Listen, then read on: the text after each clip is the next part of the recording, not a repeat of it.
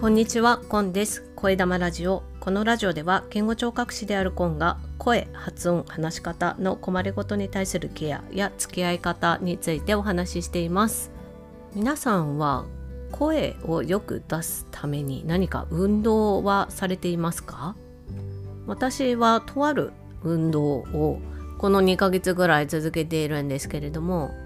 今日は声をよく出すための運動というところでエクササイズですね。それがどういうふうにね日常的に取り入れられたりとかいかに声と関係があるかっていうところをお話ししていきたいなというふうに思います。もしよかったら最後までお付き合いください。私は先月ぐらいからですね週に1回ヨガをリアルのスタジオでリアルっていう言い方も変ですけどあの実際にあるスタジオでレッスンを受けるっていうことをやっています。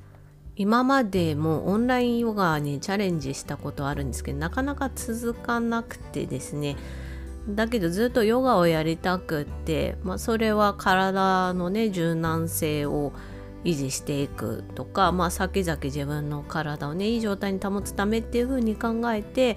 で、まあ、自分的にやりやすいのはヨガだなと思ってずっとやりたいなと思ってたんですけど、まあ、コロナ禍とかいろいろあったり自分の時間なかなか取れないっていうことでずっと先延ばしにしていたものをつい先日から始めたんですよね。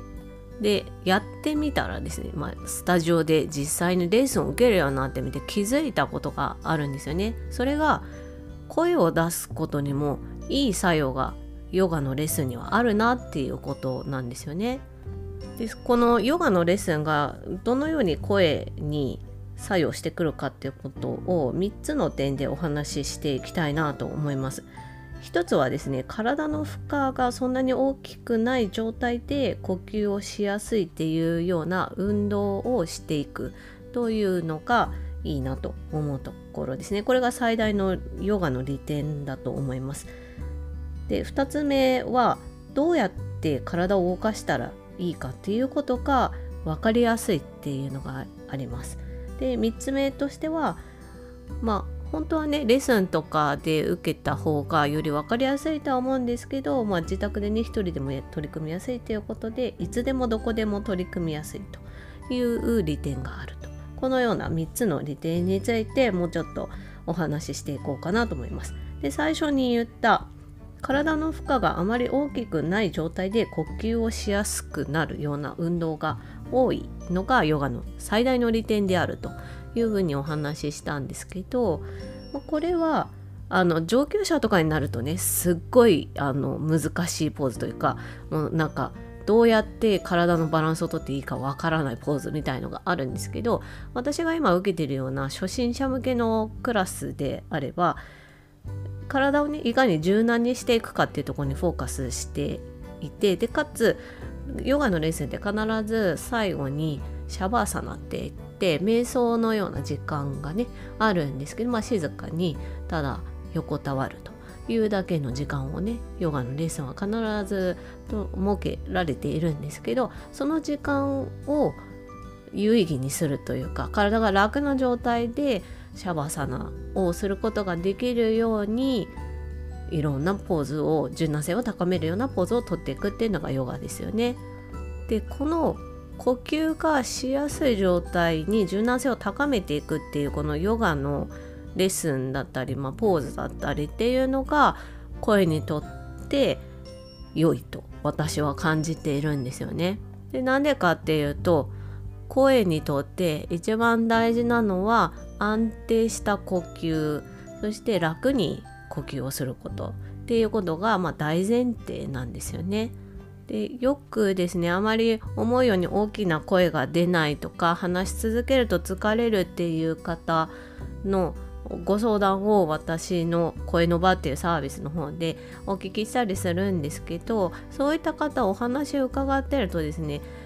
肋骨周りだったり、まあ、肩こりがひどいとか肋骨周りがちょっとあまりしっかり動かないっていうような、まあ、体の硬さによるものですけどそういったところで声に影響してくるっていうところででそれをはすなわち深く呼吸することが難しい状態に体がなっている。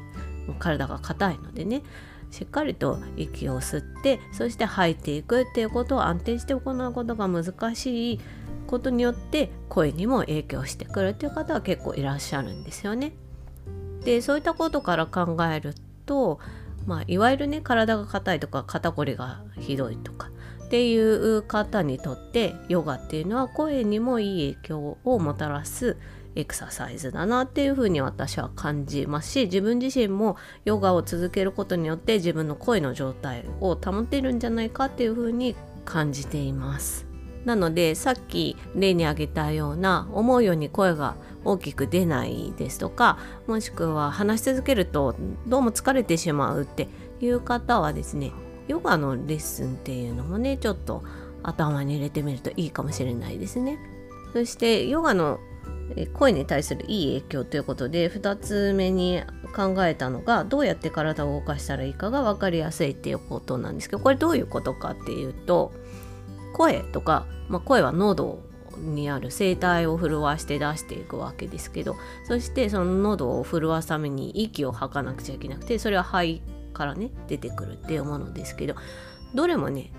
目で見えないんですよね。そして声も音だから目で見えないっていうところでで実際にこう体をね動かしていくのが発声っていう運動でもあるんですけど動かし方が分かりにくいっていうのがありますよね。声帯はね自分で考えてこうやって動かすとかっていうのはなかなか難しいんですけどまあ呼吸はねまだこう自分で深く息を吸ったらどうしたらいいかとか長く息を吐くにはどうしたらいいかって、まあ、考えやすい部分ではあるんですけどいざやってみようと思うとなかなか難しいんです。でこれはどうしてかっていうと普段ねあんまり意識してないでやってるからっていうのは大きなところですよね。そしてわからないことをやそこにフォーカスしてやってみようと思うとなかなかできないっていうのはあるんですよね。でヨガの場合はいろんなポーズを取りながらもういくつもいくつもポーズをとって、まあ、短いものであれば30分ぐらいのレッスンだったり私が受けてるのは60分ぐらいのレッスン1回でね。っていうものが多いんですけどそれだけ長い時間をかけていろんなポーズを取りながらまあその時々やその先生だったりレッスンによってまフォーカスする体の部位とか違ったりはしますけどまあ総じて呼吸をしやすくするためにまあ、肋骨周りだったり背中肩甲骨周辺だったりっていうところの柔軟性を高めるっていうポーズをねするんですけど一時ねこの肩甲骨をこうやって動かしてとか肋骨をねこういう風にしてとかっていうことはあんまり言わないんですよねヨガのレッスンでは。なのでこうこういうポーズをとったら自然とこの肩甲骨のこう柔軟性が高まってくるとかね、まあ、首な首周りの筋肉がほぐれてくるかねっていうようなポーズが多いんですよねヨガは。でかつヨガの先生たちもすごく指示が上手なのでこう少ない言葉で狙った動きっていうものができるように考えて言葉かけをしてくださるっていうような印象が私にはあって気づいたらできてたみたいなことがね結構多いんですよね。でこの気づいたらできてたっていう状態がすごくいいなと思うんです。やっぱ頭で考えすぎて自分の体の動きがあって、まあ、同時並行できるのが理想ではあるんですけどやっぱりなんかこう最初のうちはあなんか知らないけどうまく体が動いてたあこれ気持ちいいって思える経験を積み重ねることによって、まあ、体の気持ちよさだったりこう柔軟性が高まったりっていうところをの効果を感じてでそこから自分の体をじゃあもっとよく動かすにはどうしたらいいかって考えて知識をつけてそれを使ってまた体を動かしていくっていう方向になっていく方が、まあ、やりやすいんじゃないかなっていうのも先生たちのね分かりやすい指示だったりヨガのポーズっていうものをね自分で経験してみて感じているところです。で3つ目に挙げたヨガと声の関係での利点ということでねお話ししたのがいつでもどこでも取り組みやすいっていうお話なんですけど、まあ、本来はねやっぱり対面のレッスンを受けた方が効果得られやすいのかなって、まあ、自分自身では思ってるんですけど、まあ、それが難しい場合でもオンラインレッスンっていうのがすごくヨガはたくさんありますし、まあ、その分ね気軽に自宅で受けたりとか自分の時間の都合をつけやすいっていうのもありますし、まあ、それが難しい場合でも、まあね、ものによりますけど YouTube の動画もたくさんあるしあとまあ、ちょっと古い形にはなるけど書籍にくっついて DVD とかねそういうものを利用してみたりとか、まあ、本だけでできる方はね本開きさえすればすぐ取り組めるっていうものそういう本もたくさんありますし、まあ、ヨガのレッスンをね長くされている方であればポーズの取り方とか記憶にね蓄積されてると思うのでもう自分自身だけでできるっていうことでいつでもどこでも取り組みやすいっていうのがすごくヨガのいいところだなっていうふうにも思います。そして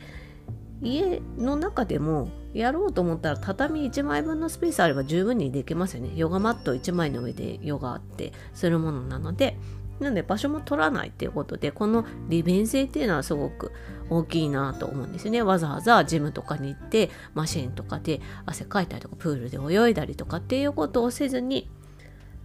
やろうと思った時にやれるっていうのもすごくヨガのいいところだな。そしてそれがね継続性につながってきてでその継続性がね積み重ねっていうところが体の状態をねよく保って柔軟性をねいい状態で保ってそれが声にもうまく作用してくるんじゃないかなと。声っていうのはねすぐに良くなったりとかすぐに治ったりとか全然しなくって日々の積み重ねっていうのがすごく大事でその一つが呼吸の状態をね良くしていくっていうことになりますしそういう意味でもヨガで呼吸のための柔軟性を高めていくっていうことを考えるっていうのはねすごくね声にとっていいんじゃないかなって思ってます。あとねヨガってあんまねすごい汗かいたりしないですよね。ジムとかなんかエクササイズ的ななんかクラスダンスみたいなのやったりとか。あとプールとかね。行くとその後なんか着替えだったりシャワーだったりとかいろいろ考えなきゃいけないとかっていうのもありますけどヨガの場合そういうのもないので本当に気軽に取り組みやすいいいエクササイズだなっていうふうに思うのでもし声をなかなかね思うように大きく出せないとか声出し続けて疲れるっていう場合のその原因の一つとしてね、まあ、体の柔軟性があまりない状態であるっていう方にとってはヨガっていうのも一つ気軽に取り組みやすい解決方法の一つかなっていうふうに思いまして今日お話ししてきました。私の理想としてはですねいつかこのヨガとこのボイスセラピーというかボイストレーニングをね組み合わせられたら一番いいなと思いますしヨガのポーズもまあなかなか取るの難しいものもあるのでその前にちょっとストレッチっていうものをね取り入れられるともっといいのかなって思ったりするんですけどそのヨガのレッスンについてはヨガのインストラクターの方となんかねつながり持てたらいいし、まあ、自分自身ももっとヨガの知識だったり経験を積めたらいいなって思いますし、まあ、その前のストレッチの部分とかだったら理学療法士さんとつながれるといいなと思ってねいつもヨガのレッスン受けながら邪念ばっかりですけど本当はそんないろんなこと考えながらねポーズ取ってると絶対取れないんですけどいつもそんなこと考えながら週1回のレッスンを受けております。というわけで今日はこの辺で終わりにしようと思います。最後までお聴きいただきましてありがとうございました。Carpe Diem。チャオ